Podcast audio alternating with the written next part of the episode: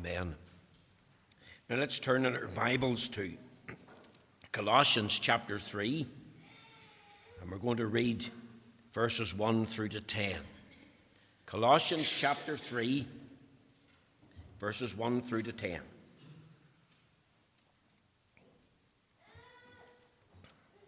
Let's hear the Word of God. Reading, of course, as we've said often, from the Authorized Version, a most faithful and reliable translation of the Holy Scriptures. Colossians 3, verse 1. If ye then be risen with Christ, seek those things which are above. For Christ sitteth on the right hand of God. Set your affections on things above, not on things on the earth. For ye are dead, and your life is hid with Christ in God. When Christ, who is our life, shall appear, then shall ye also appear with him in glory. Mortify therefore your members which are upon the earth fornication, uncleanness, inordinate affection, evil concupiscence, and covetousness, which is idolatry, for which things' sake the wrath of God cometh on the children of disobedience, in the which ye also walked sometime when ye lived in them. But now ye also put off all these anger, wrath, malice, blasphemy, filthy communication out of your mouth. Lie not one to another, seeing that you have put off the old man with his deeds, and have put on the new man, which is renewed in knowledge, after the image of him that created him. Now, this morning, we are returning to our series of expository sermons in the book of Colossians. And today my text is taken from Colossians chapter 3, verses 1 and 2. It reads as follows If ye then be risen with Christ, seek those things which are above, where Christ sitteth on the right hand of God. Set your affections on things above, not on things on the earth. Now, I've entitled this sermon, Is Your Heart Set on Heavenly Things? To understand our text, we must view it in the context. In the previous verses, the Apostle Paul has been exposing the false teachers at Colossae and those that follow them. And he exposed the false teachers at Colossae of not honoring the head of the church, which is Christ, and therefore not helping the body of Christ namely the people of God. And this was because of their rules based lifestyle. Remember their uh, motivation to asceticism, which Paul says has no value or benefit to a real, true life of biblical holiness. And now he adds, if ye then be risen with Christ, seek those things which are above, where Christ sitteth on the right hand of God. Set your affections on things above, not on things on the earth. You see, the if here if ye then be risen, is not to imply uncertainty, it's not to imply doubt, but it's to get us to think of something that is true, uh, something that is a glorious reality. We, we could read it literally since then ye have been risen with Christ. Now, now it's, it's written in this way. Paul uses this Greek word if for this purpose because he wants us to ponder the implications of what he's saying. You see, being united to Christ in his life and death and resurrection and ascension is not a mere matter of feeling, but a matter of fact. Every true believer must live then in conformity to the fact that he or she is risen with Christ. And once you grasp that sense of belonging, that sense of belonging will impact upon your behavior in the home, as a wife and a mother, father, impact on your school, impact on your attitude to university, impact on your attitude to the workplace. You see, the Apostle Paul wants us to search our souls. I want us to think about these things. Hence, I ask the question Is your heart set on heavenly things. Remember, the Lord Jesus exhorted his disciples to lay up treasure in heaven, where he said, Neither moth nor rust doth corrupt, where thieves do not break in and steal. Matthew chapter 6, verses 19 to 21. And then he added this For where your treasure is, there will your heart be also. So I ask today this question, young and old alike where is your heart spiritually? Because where your heart is, that's where your treasure is. So, so what occupies your time? How do you use your resources? What do you love the most? How do you spend your money? How do you spend your energy? You see, all of these things are very, very important because it ties into what we have actually set our heart on. And the Apostle Paul's argument is very logical and yet very sublime. If you're risen with Christ, then set your affections on things above where Christ sitteth, not on things on the earth. Now, I want you to think of four things here because there is, first of all, a wonderful prospectus here. You see, there's a profound truth being taught in Colossians 3, verse 1 and 2. There's a most glorious prospectus to think about, a most glorious principle to take on board. If ye be risen with Christ, what does he say? Seek those things which are above.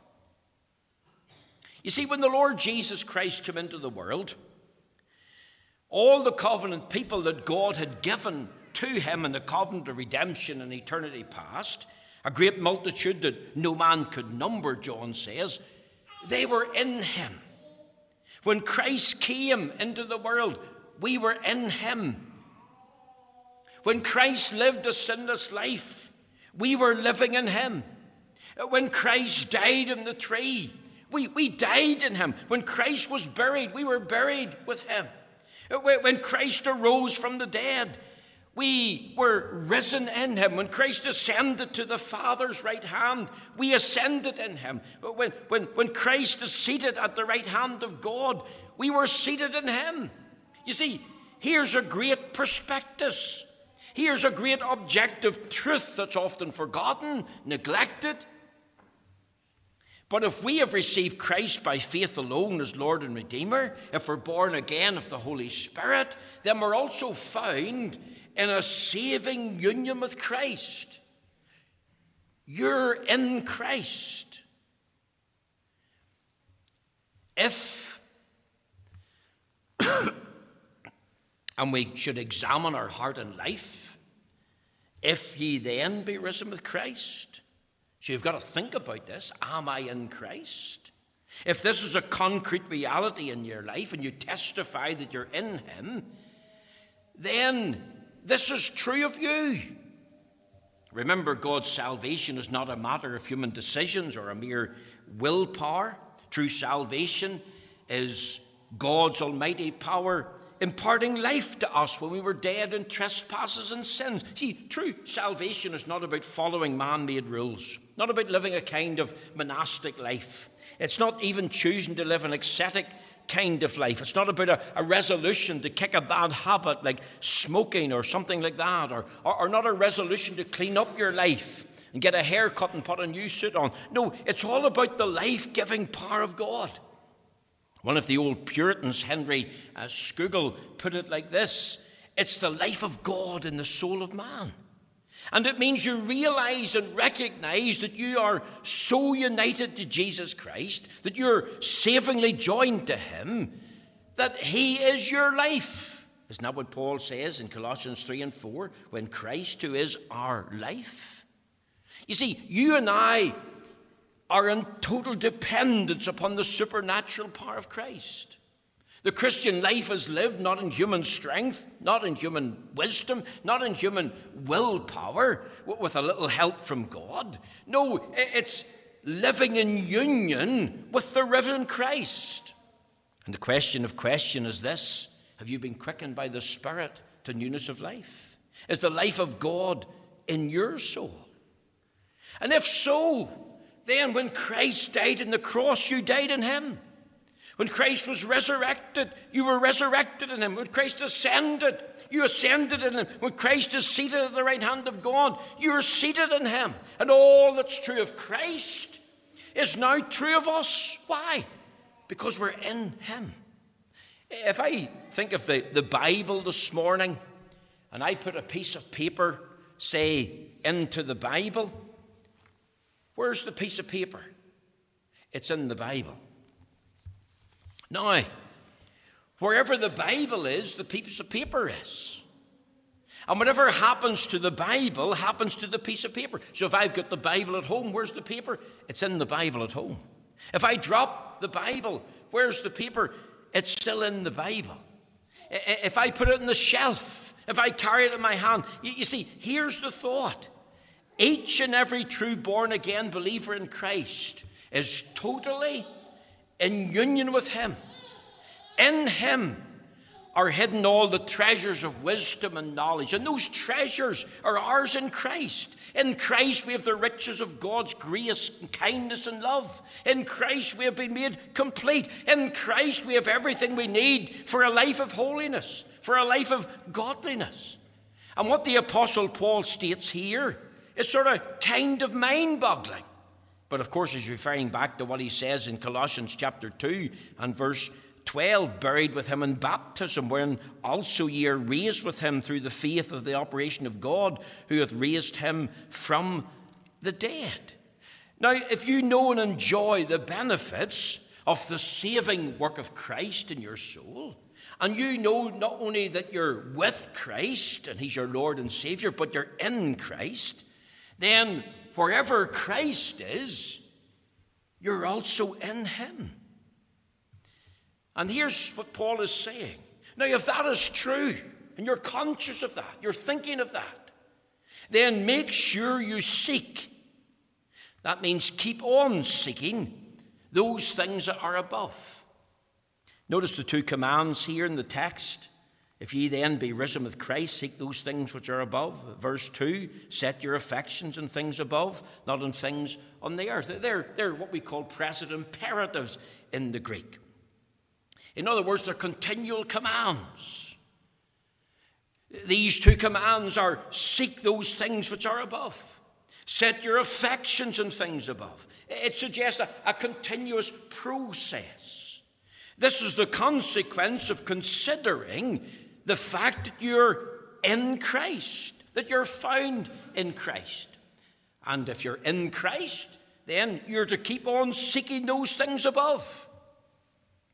That means to make the truth of Christ, the life of Christ, the cause of Christ, everything to do with Christ and his person and work as revealed in the Word of God. You make those things a number one priority in your life. You make those things your constant pursuit. That's your focus. That's your aim. You see, the true Christian, they should be focused on being devoted to pursuing the things of God in Christ. It doesn't mean we drop out of life. It doesn't mean that we shut ourselves off from the world. It doesn't mean you become a monk or you become a nun.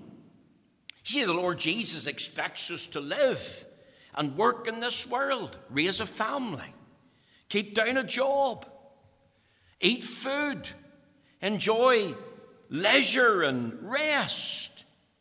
But as we live our life as a husband, a wife, a, a, a mother, a father, a, a young person, a, worker, or, or live life as an employer, we must seek first the kingdom of God.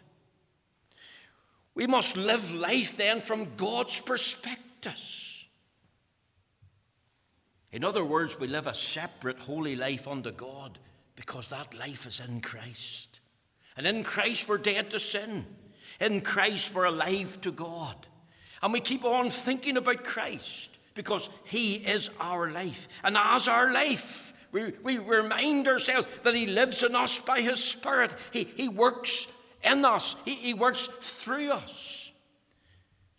That takes us back to, to this glorious, wonderful prospectus. There's another thing here in the text. Not only a most wonderful prospectus, but there's a most wonderful place. Notice the words in the text seek those things which are above. Then in verse 2, set your affections on things above. The word above is used twice. I believe it's a reference to heaven. Remember when the Lord Jesus said, Marvel not that I say unto you, you must be born again. In John chapter 3 and 3, he talked about being born from above. In other words, being born of God. Born again is when the life of God is placed in the soul. And you discover when you're born again that there's an above. And that above place is called heaven. So when you enjoy a true conversion experience and have a new nature and become a new creature in Christ, you're now one with Christ and you discover I'm a person of two places. There's a below, that's the earth where I live, but there's also an above, that's heaven. Below refers to this world, young people. Above refers to heaven where Christ is. And the true Christian is filled with a sense of belonging to heaven, to another world, a heavenly world, because heaven is the place where we're going to, to be with Christ. And here's the best place of all. Here's the greatest place in the whole of the world a heavenly city whose builder and maker is God, Abraham. Are you conscious of it? Are you craving for heaven? Are you controlled by heaven? Have you got heaven in your heart and mind? Remember, in Christ, you're going to live forever in heaven. This is not the stuff of myths or legends. This is not pie in the sky. This is not a, a kind of a ruse. This is a powerful reality. This is something that's real. This is a truth that you can know assuredly. As the people of God, we are to seek heaven. Heaven's a place of many mansions. Heaven, remember, is a place where God dwells, a place of eternal bliss, a place where you're safe from the wrath of God a place where you're free from the cares and sorrows of this life, a place where Christ is. And you know what the Bible exhorts you to do if you're out of Christ? It exhorts you to strive to enter in. Remember what Luke chapter 13, verse 23 says? Listen to these words Strive to enter in at the straight gate. For many, I say unto you, will seek to enter in and shall not be able. The word strive means wrestle. It, it means agonize. It means put up a fight. Here's your responsibility. Here's your duty. If you're not saved, if you're not found in Christ, then you have got to strive to enter in. And as you enter into Christ, then you will seek those things that are above. You will set your mind in those things. That'll be the constant pursuit of your lifestyle. There'll be a constant pursuit of those things that are above. That involves your heart, that involves your mind, that, that involves your thinking, that involves your living, that involves your behaving. You see, the, the, the thought in the Greek means have your whole attitude characterized by these things. That's your duty, your responsibility. You've got to make re- repeated choices. You've got to focus your thoughts, not on the flesh, not in this world, not in the sinful lifestyle, not in material things, but in, in the things that are above. Your whole outlook is to be determined by them as you think in the things of Christ. Do you ponder that you're a citizen of heaven? Do you ponder that your home is in heaven? What about the happiness of heaven? What about your heart being in heaven? What about the holiness of heaven. See, heaven's the Father's house. Heaven, of course, is a place of eternal happiness. You, you think of the richest man in this world. You know, if you Google the richest man in the world, you'll, you'll get some answers. John D. Rockefeller, he left when he died $200 billion. A, a man by the name of Andrew Carnegie, he left $110 billion. Another man called Connor Vanderbilt, he left $100 billion when he died. John Jacob Astor, he left $85 billion when he died. Do you know that Bill Gates, he's not dead yet, he has got $60 billion of personal worth. But you know, these men that died, they didn't take it with them. They died and left it all. And I ask this question were they rich toward God? Because if they hadn't got Christ, then while they're rich in this world's goods, they're not rich toward God. And they knew nothing of the home in heaven, the happiness of heaven. Their heart wasn't in heaven. They knew nothing of the holiness in heaven. What about you?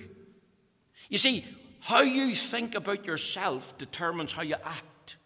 You are what you think. Your thoughts determines your life, your emotions, your behavior. And the Apostle Paul is stressing here we have a duty and responsibility to be constantly focused on our thoughts on things above. We're to think of heaven. We're to think of the fact that I'm a citizen of heaven because I'm in Christ, and that's the key to a happy, holy life. In the risen Christ, I'm dead to sin. I'm alive to God. I'm separated from this present evil world. And let that shape your thinking and let that govern how you live. A most wonderful place. Very quickly, a most wonderful person. if you read verses 1 to 4 of Colossians chapter 3, you'll discover that Christ is mentioned four times. Let's read it together. If ye be risen with Christ, there's one. Seek those things which are above, where Christ sitteth on the right hand of God. There's two. Let's come to verse 3 For ye are dead, and your life is hid with Christ in God. There's the third reference. And then in verse 4, where Christ, who is our life, shall appear, then shall ye also appear with him in glory. There's four references to the word Christ. Four in the Bible is the number of completion. Biblical Numerics by Bullinger. Where is Christ now? He's in heaven. But he's not only in heaven, he's in a specific place in heaven. He's seated at the right hand of God. Now, I want you to think of Christ there. Think of Christ's presence filling heaven. And you enter heaven and be overcome with the presence of Christ. Think of Christ's power in heaven.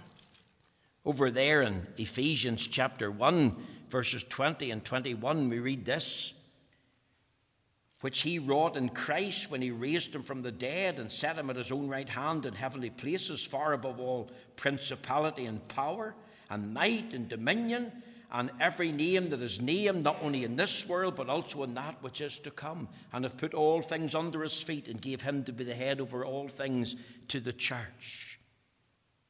The greatest power in the world is Christ's power in heaven. The psalmist said in Psalm 110, verse 1 The Lord has said unto my Lord, Sit thou at my right hand until I make thine enemies thy footstool. Not only think of Christ's presence and Christ's power, but think of Christ's pardon. Over there in the book of Hebrews, uh, Hebrews chapter 1 and verse 3, we read, Who being the brightness of his glory and the express image of his person, and upholding all things by the word of his power, when he had by himself purged our sins, sat down on the right hand of the majesty on high. You see, Christ, by his sacrificial death, by his blood shedding in Calvary, obtained a complete pardon of all our sins for all who would trust him as Lord and Savior. Do you know anything of that?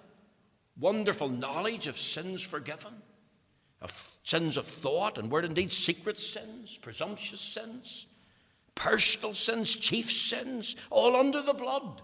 What sins are you talking about? I don't remember them anymore. And what about Christ's prayers?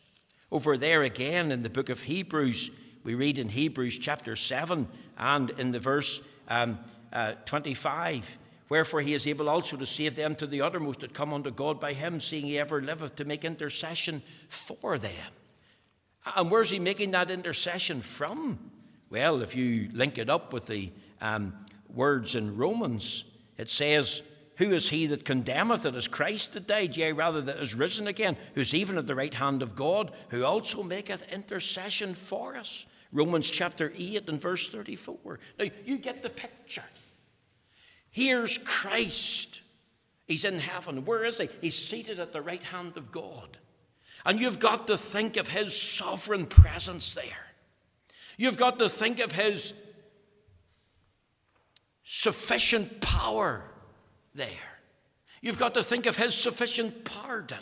You've got to think of his sympathetic prayers. All sins are forgiven. The enemy has no basis to accuse us because we're accepted in Christ. Maybe you're here this morning and you're discouraged, you've lost hope, you're feeling fed up and down in the dumps. Isn't it encouraging to know when someone comes along and says, I'm praying for you, brother or sister? Does not give you encouragement? Will you think of somebody who prays for you continually? Somebody who prays for you daily. And as you wrestle with discouragement this morning, I want you to remember you're in Christ and you share in his death, his resurrection, his ascension. You share in the fact that you're seated with him at God's right hand. And at God's right hand, you've got a sovereign presence in Christ. And at God's right hand, you've got a, a great, um, sufficient power, a supreme power. You've got a sufficient pardon. You've got a sympathetic prayer warrior. You see, Christ's work is complete for us, it's done. Remember, in the Old Testament times, the priest never got to sit down, for there was no chairs in the tabernacle. But the work is done, it's finished. But this man, after he had offered one sacrifice for sins forever, sat down at the right hand of God. Why is Christ seated at the right hand of God? Because his work for us is done. The work of securing redemption is complete. And Christ's work silences our accuser. We have an accuser, the devil. And he accuses us before God that we're not saved and accuses us about our sins and accuses us about our lifestyle.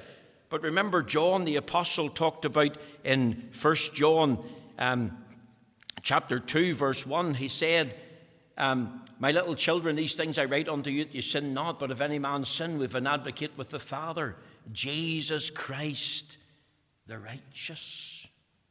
You see, the devil accuses us, but the Lord Jesus, he speaks on our behalf and says, Father, that child belongs to me.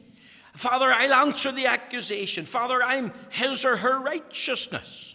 So you think of him this morning. Take him into your mind. This sovereign presence in heaven. The one who has great supreme power. All power belongs to him. The one who's sufficient pardon. The one who offers sympathetic prayer and he has finished the work on your behalf. He silences the devil. He is one with us, we are one with him. And he has grace to sustain you. He can help in the hour of need.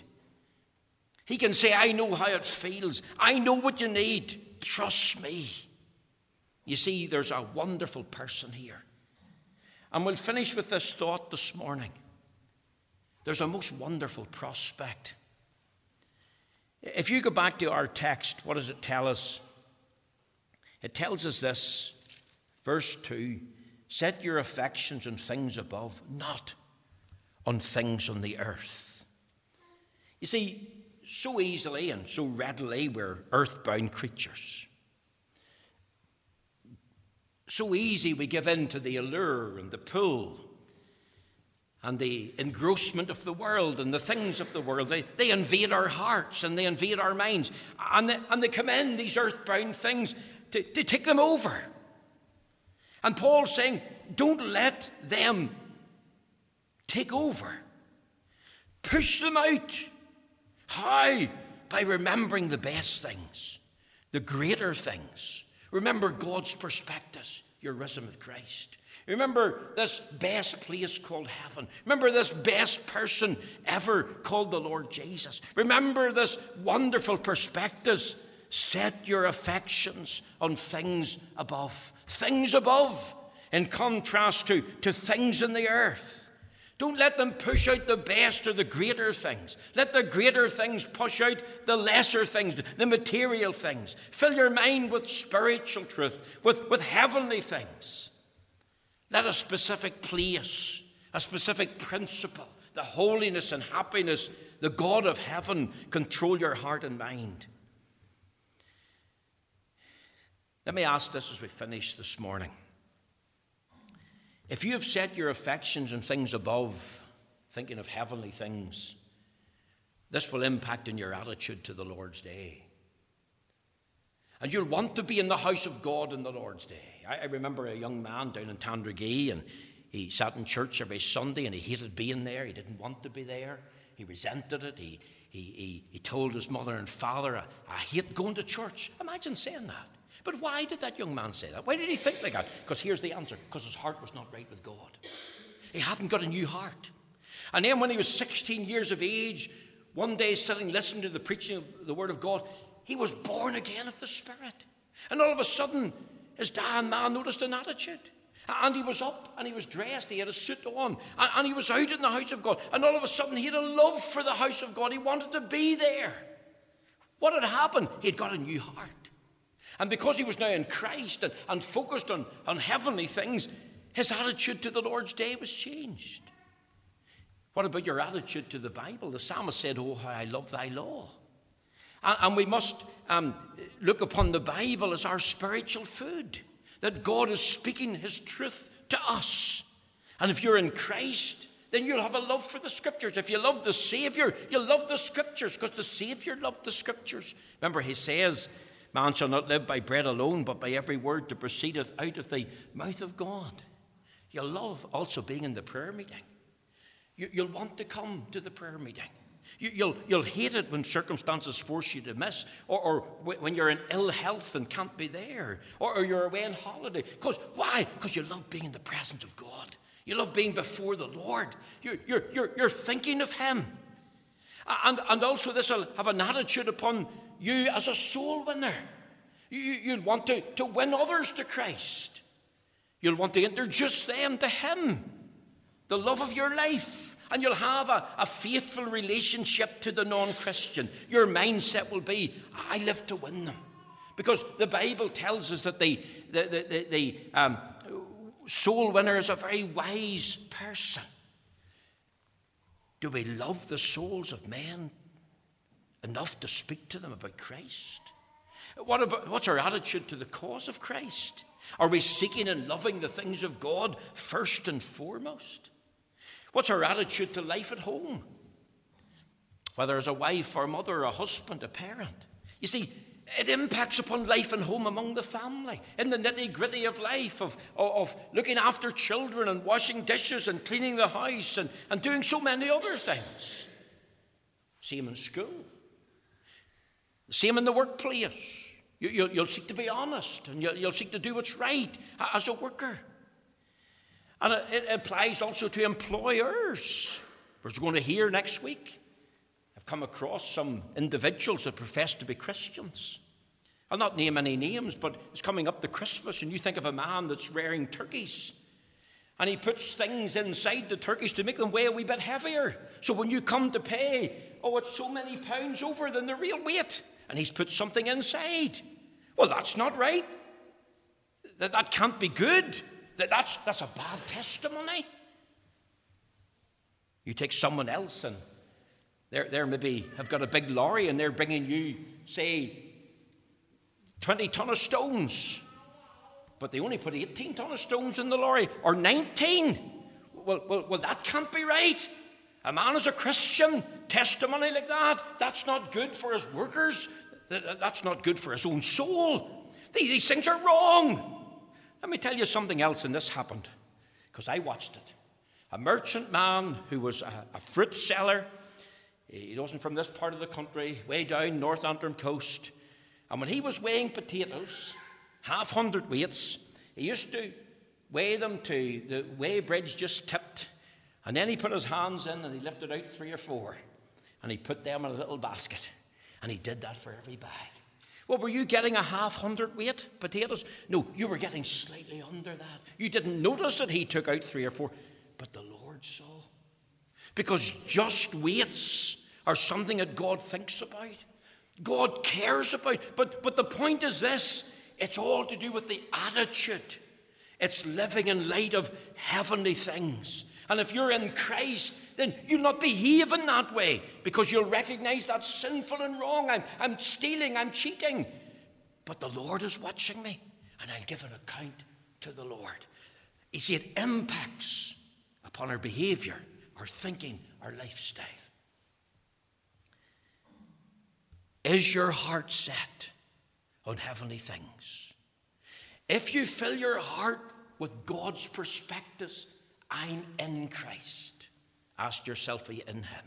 If you fill your heart and mind with this best place that you can imagine in the whole of the world, heaven itself, and I'm bound there, and you fill your heart and mind with this best person, Christ is seated at the right hand of God, and I'm in Him, and you fill your mind with this prospectus, you live in light of things that are above. Then you'll hate sin, you'll love righteousness, and you'll seek to bring honor and glory to Christ, even in the nitty gritty of life. The Lord bless you this morning. Thank you for listening. And we pray the Lord will use His word for